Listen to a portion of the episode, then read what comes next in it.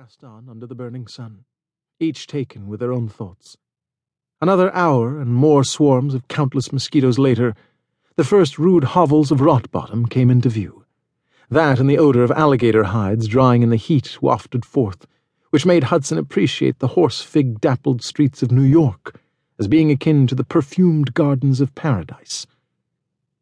Magnus recalled which house belonged to Quinn Tate, and he aimed them in that direction.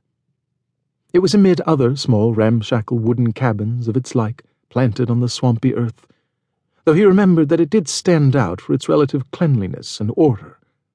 The Tate girl might be addled, but it appeared she was proud of her home. As he and Hudson approached the house on their horses, they attracted the attention of a few raggedy residents who were repairing nets, chopping wood, cleaning fish, and other chores of import. A wizened old white haired woman who sat on her porch with a corncob pipe between her teeth and a little brown jug at hand hollered a greeting to them in a voice stolen from a bullfrog. And when Magnus nodded in response, she lifted her jug and swilled from it, as if she needed any further excuse to drink fire water on a day when the trees themselves might burst into flame. Dogs came up barking like little pistols going off, and rattled the horses until a thin man with a grey beard down to his belly hole ran the canines away with foul yelled oaths and the thrusts of a wooden pitchfork. Hudson had seen poor villages before, but this place was the poorest.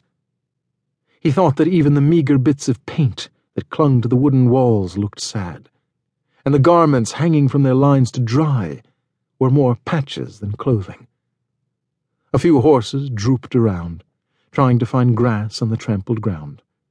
Chickens roamed the yards, pigs lay in their stuporous slumbers, a couple of goats butted heads over some affront, and everywhere the smell of alligator carcasses freighted the air like heavy smoke. Hudson was beginning to grasp what Muldoon had been telling him. Why in the world would Matthew stay in a place like this, if indeed he was still alive? It was a mystery, but he couldn't allow himself to drift in that direction. If Quinn Tate was the last person to see Matthew alive, then she had questions to answer, and Hudson, by God, was going to make sure no stone was left unturned, or in this case, no rotten bottom left unexposed. A woman was sweeping the porch of the house they were approaching. Her back was to them as she labored, and she wore around her head a sweat-stained blue wrapping cloth.